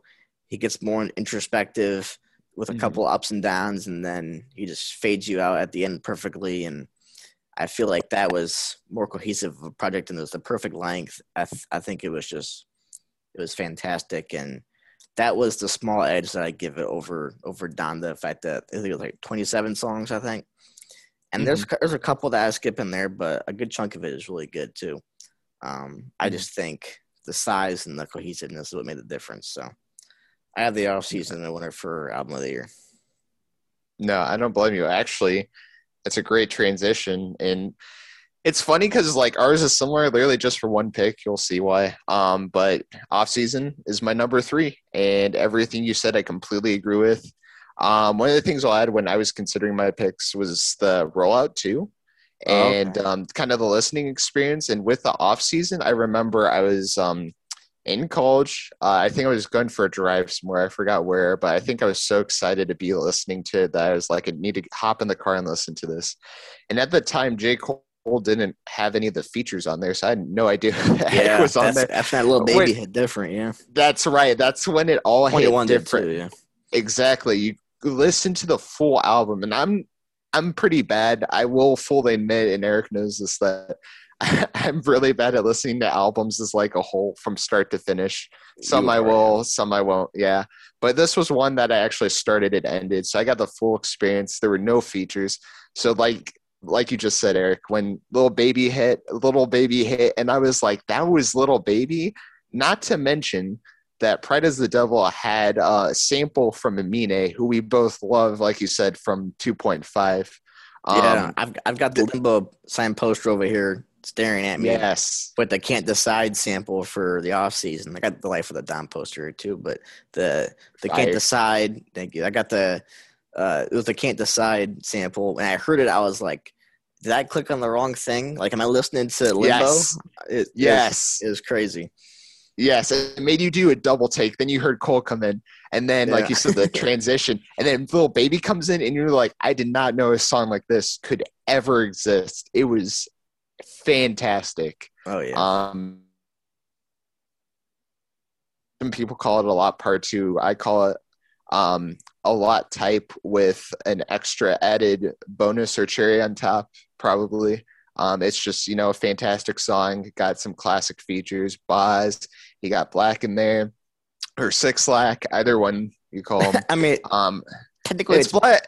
te- te- technically it's black, but I just say six lakhs so people understand what, what I'm trying to say. Yeah, You yeah. know, Let's go with it makes it easier in conversation to say six lakhs because then people can picture a six lakh in their head and then just be like, okay, that's what you're talking about, you know? yeah. Uh, Six Lack is probably the better way of saying it because it's more recognizable. Yeah. But uh yeah, he killed it on there. I actually had no idea he was on there until I saw the feature list, but uh it just made the ex- listening experience more fun and the rollout was fun with the strategized plan he has for album releases and uh J. Cole, you know, he content, everything was just top quality, like I said earlier. So number three, the off season by J. Cole. Number two, a personal favorite of mine that really, really grew on me. Whole Lotta Red by Playboy Carti. Another one that I think had a even better rollout because this was an album that if you're a fan of Carti, you were waiting for this for three years since Die Lit came out.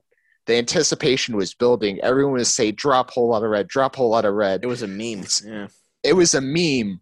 It was all over the internet. If you like Playboy Carti, you saw it. And then also one of my favorite uh, meme artists, one of the weirdest guys on the face of the earth, Mario Judah, got involved. Oh, so uh, yeah, that was a that was a great meme as well. The fact that, Uh, the fact that name comes up in this award show is funny, but it, it is. It's it's just so weird. But uh, the moment when you see online that he's someone spray paints a Whole Lotta Red, uh, technically WLR twelve twenty five in billboards in places sets the date, and then Carti actually announces it. That's when you're like, it's actually here. And when it first hits you, you're you you're kind of startled because you're like, this sounds so weird and a lot of the stuff he was doing. But the more it grows on you, you realize he was thinking ahead. This album was ahead of the ahead of the year. it was It just grows on you I- over I time. It was that, like it was hard earworm. rock, but in rap form. Exactly. No, no, he figured out something that was, I think, kind of innovative, um, which is kind of weird because a lot of the content he kind of does is like like ad libs and weird words, but just the styling of it felt like a metal, like edgy metal for for rap fans, and I, I just Yeah. love it. I bask in it. New Tank feels like I'm riding in some like giant. Or no, no, no. Wait, it was meh. It was meh. Feels like I'm riding in the um, uh, like ice cream truck of death from uh, Twisted Metal. I think it was the game with like that crazy muscular clown. I just Yeah. love that. I just love the entire feeling of this album. It was just a fantastic, I think fantastic project. I think the way you described it right there, saying heavy metal for rap fans, is the most accurate description of Lotta Red that I've ever heard. Thanks. It really, it really is the when you think about when you get used to it, when he sees like tone of voice, the cadence, when he's like, like goes hard, he's like, I'm gonna get. When he gets really raspy, it's not like his usual stuff. That's when you kind of like realize after time, this is like he's dressing up all kind of goth like, emo like. You know, he has the spikes. He's dressed up like vampire. He's got like these devil horns. He's he's going really hard and edgy, and that's when you kind of realize this. You can kind of relate it to like uh, Slipknot and I, I don't know necessarily Metallica, but like Alice in Chains, like these are really kind of like uh, metal based uh, bands, hard rock bands. So number two, a Whole Lotta Red playboy Carti. Number one, the one that um you actually said I agree it was a bit long, but the rollout for it I think perfectly encapsulates 2021 because it was a part of 21. Mm-hmm. Uh, 2021 uh, was uh, Donda by Kanye West. Yep. And the thing that just made it so impactful was that Eric and I would um, tune into the listening parties, and the album was no, but it was great. It, was really funny because there were all these changes, but it was great because you heard earlier versions. And it was almost like Kanye involved the fans because people got to hear. He would go back and make edits, it just changed, improved over time. It was like the life of Pablo, but you saw it in real time. Um, what he went back to do, he, he included so many people. It was really reflective, introspective. He had some um, really deep thoughts on there, but also some hard hitting bangers off the grid, Junior. Um, okay, okay. Uh, the really emotional ones come to life. Uh, Never Abandon Your Family, which he added on later. Um, oh, what was the one he did with Vory? Um, no Child Left Behind. Uh, I cried on that one. It was at a very emotional time, but um, it, it's just beautiful. And, uh, you know, it's not one that I'm typically like, you know, very, like, I go back to a ton. I definitely go back to it. Um, but I think just that experience of being part of the Raw at the listening parties, then that day when he actually dropped it as an album to play on Spotify, and I was like, Eric, wake up, he actually dropped it. it was just a fantastic rollout. He got together with Drake. Kanye just had this huge rise to come back in the industry and for fans. Oh, yeah. Everyone was excited. It was a huge shift from I, I feel like Jesus is King, uh, the album before, and just a great project. So uh, number three, off season. Number two, Whole Red. And number one, Donda. Now, on to rapper of the year. Yeah, this is uh this is this is the the, the big one. Um mm-hmm. I will say with the the Kanye thing, I remember us watching both of the the um the pre shows like before he's gonna drop it and when he didn't drop it and we were like everyone was getting so angry and upset mm-hmm. we were like like, why isn't he dropping this? Like, he's obviously done with it, but he really wasn't done with it. Exactly. that third show in Chicago, and that was kind of the the finale to it. And looking back on it, I'm actually happy with the way he did it. When it was happening, I was angry because I was mm like, I'm hearing this and I'm really liking it, but you're not dropping it. Well, because he threw in also the glob glob or what he made some really questionable choices. He threw in the baby on the last show, and I, re- I remember like I like nothing against a baby. It was just a you know at that certain time where it's also very controversial, and yeah. uh, especially if Mar- Marilyn Manson, who I will fully admit is uh, kind of like R. Kelly, just a s- disgusting uh, human for what he did. Um, so that kind of sat wrong with me, but kind of like you were saying, wh- when he actually released it and you saw that he put Jay Z. He had the version with Jay Z on there for Jail and all the stuff. He actually it felt like he listened. He knew what to put on there. That's when you're like, you know, that's where yeah. like, thank you, thank you. You get it, yeah. Uh, looking back on him, when it was happening, I was angry. Looking back on it, I'm super happy. So, um, yeah, yeah. Rapper of the year. My honorable mentions are uh, Lil Baby. Mm-hmm. Um, I, I enjoy with him on Voice of the Heroes, and then he went on a pretty good feature run this year too. Um, mm-hmm. Hopping around to a bunch of different people's albums and um, really, really delivering. One of the standouts for me this year was him on um, on Hurricane on Donda with with with the Weeknd, Yes. Which I mean, if you think about it, a song with Kanye, The Weeknd, and Lil Baby, like just that song just can't be bad. It's just not physically allowed to be bad. So um, exactly. But he didn't release his own personal album this year, but the Voice of the Heroes and his feature run that he went on kept him relevant and still at the top of the rap game. So my other one was Baby Keem um, for for the, uh, the, the melodic blue, and then he had some features here and there too that I enjoyed.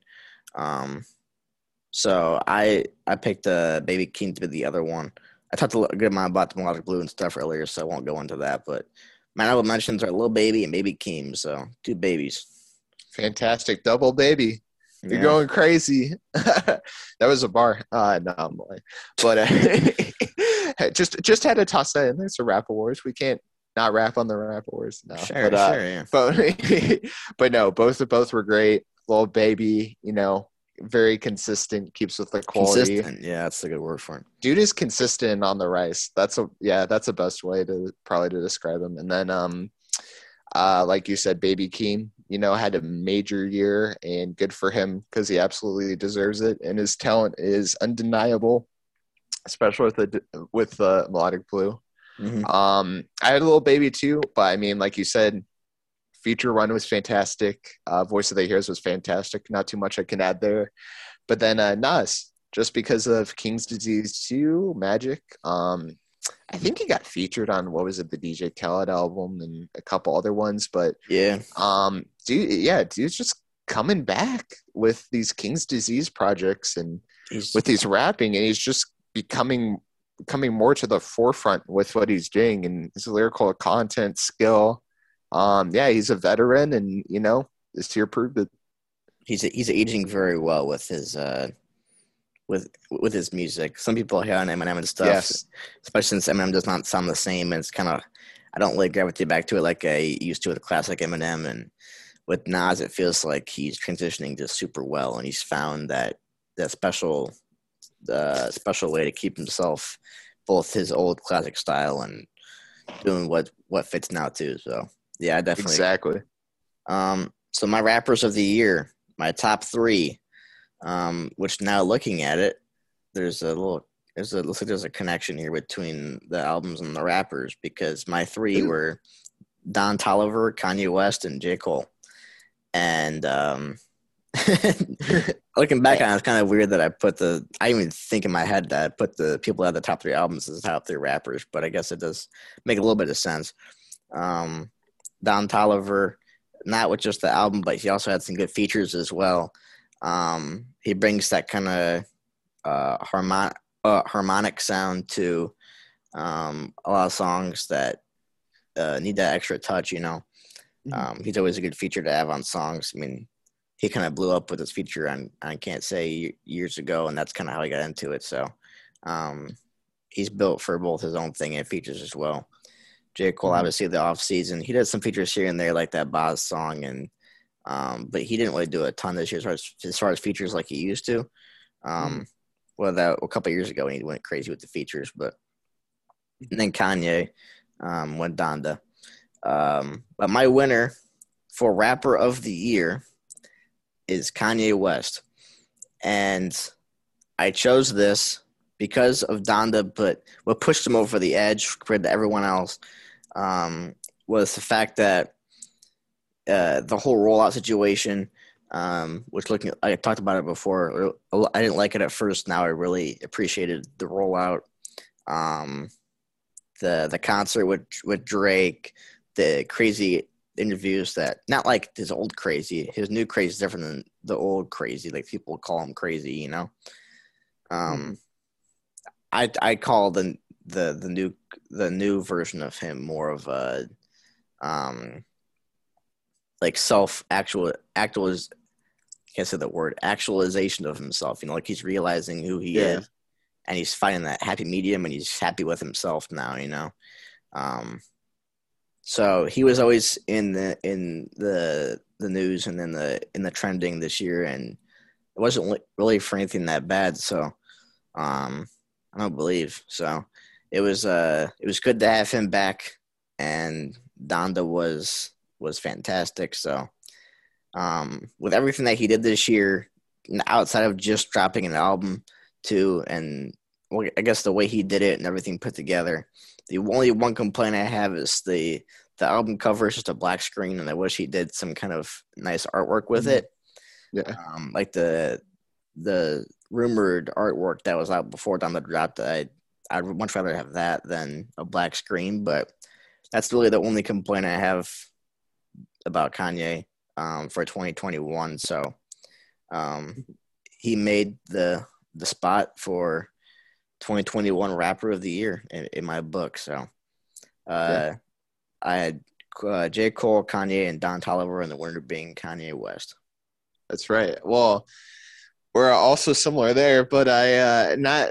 I'd say with our picks, probably not as much to the album. I think I did a little switcheroo, but number three, I got Tyler the Creator, and I can say that he's uh, one of the rappers of the year because unlike Igor, which congratulations to the Grammys for making that nominating that as a rap album, still don't understand that he actually rapped on this. yeah. And uh, kind of got back to his rapping. Call Me If You Get Lost is a great album. His features are great.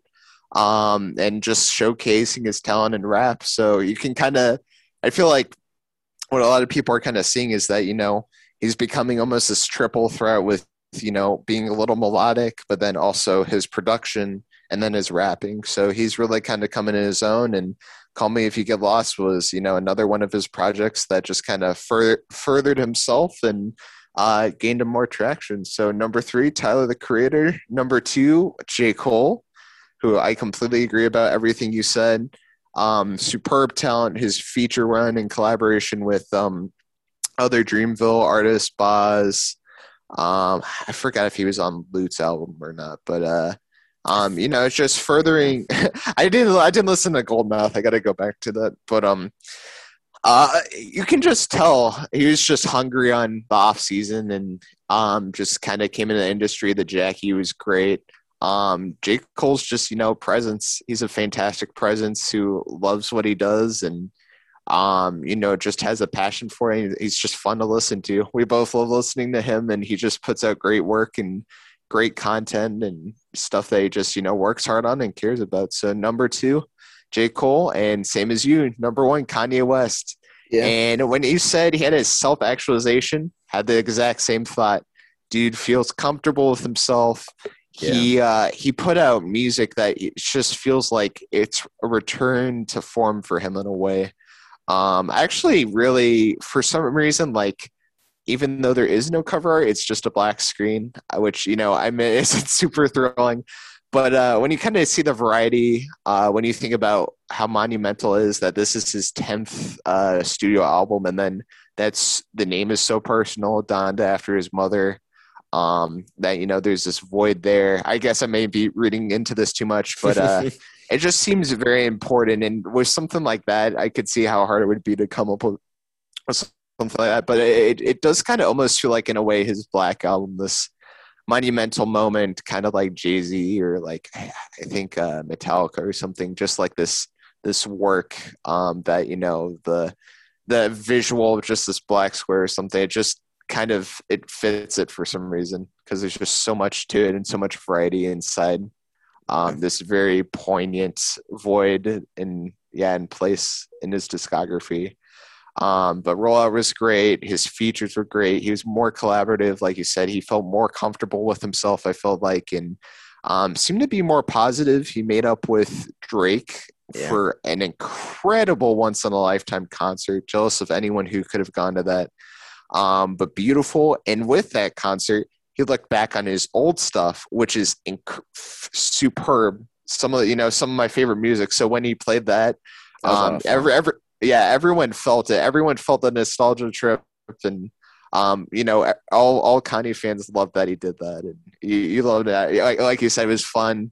Oh, yeah. um, we both liked it a ton, and you know, it's, it's just fantastic to hear that again. To see those hits being brought back in the in the 2020s, and then um, you know, also being at I think it was Rolling Loud and freestyling with Future on the Kama song, and uh, yeah, he just seems like he's having fun again. He feels comfortable where he's at with being clean, but then also realizing that the work he's done and the style that he's done, what he brings to the table, you know, is good for what he believes in his faith and uh, great for the industry and that his impact, you know, is just felt. So, um, yeah, number one, Kanye West, fantastic, fantastic year for him. I agree. Um, yeah, it was it was uh it was interesting years. It was a fun year as far as the music side goes, and um, I'm looking forward to seeing uh how people expand their their discographies and grow their sounds and and uh, and what what comes out this year that we will be uh will be bumping for a long time. So yes, um, and we're we're starting off so strong. Um, between yeah. all those albums, I forgot to mention Denzel Curry earlier. Um, may be dropping this month. No one knows yet. He just didn't put out an album trailer today, but you know this year is starting off so strong. Um, I, I will say, and I, I, think you know this too, Eric. Um, y'all don't get your hopes up on it Donda 2 if there's anything we've learned from mr kanye west is that he likes to announce all these weird projects like uh, let's toss it back to donda with child or god's country that eventually evolves into something. So yeah. Uh, i don't think it'll be donda 2 but it'll be something. Um, hopefully it'll be good. Currently you know he's on this run but we'll see. But that's the exciting thing about kanye but uh, but yeah, I'm excited about this year. Cudi's coming out with some stuff with Entergalactic. He's going to put out another album. Um, some other stuff. Hopefully, we hear from JD. Like I said, Kendrick for sure. He needs to drop. He needs to stop not dropping. I agree. Uh, yeah. Oh my god, how how that man can go for half a decade. We both went through college, finish high school, we're you know we're adults now. I get i'd say probably younger adults but we're technically adults looking for jobs. It's like by now it's like bruh i was i was a senior in high school the last time you dropped. Now is the time yeah. for you to do something or else you're gonna kind of lose your impact you know? The relevancy the kendrick lamar is here and he's now and i get you know the pandemic exists but it, it better be a fantastic album. You got so much yeah so much expectations on him now. It, it can't be bad. Yeah, I, I don't know. I feel like it'll be good. He just needs to do it. It's just one one of those things. Like as an artist, when you can keep tinkering with your work, but there's a point where you just need to say, "This is good enough. I'm happy with this," and put it out. And he's I, not doing that. Yeah. but uh, yeah, I completely agree. Or I'm looking forward to this year too. Who knows? We'll be we'll be we'll be going through it together. we'll be going through the mud together and seeing what people come up with. So, but yeah, I would like to uh, thank everyone who spent the time to listen to this. Um, I know this was this was a decently long show, like it was last year, but um, we had we had fun putting together our list and and chatting about some of our, our favorite music from the year, and um, hope you guys enjoyed listening to us. So, uh, thank you again. Exactly. Um, I know this is going on the ET Sports page, so um, to a lot of people that are listening that are the ET Sports fans and stuff like that, just know that um, we're all doing good. Um, we took a break due to a variety of reasons um, COVID, college, jobs, all that kind of stuff kind of hindered our progress on that. But um, there have been some talks about some things returning or uh, maybe some different some different hosts um, taking over. So nothing confirmed. Don't get anybody's hopes up, but um, just know that it's not entirely over. So, um, with well, again, let's thank everyone for for tuning in. Um, we we had a good time. Hope we did too. And here's to another year of thank you. Music. Thank you. All right. Peace out. Cheers, everyone.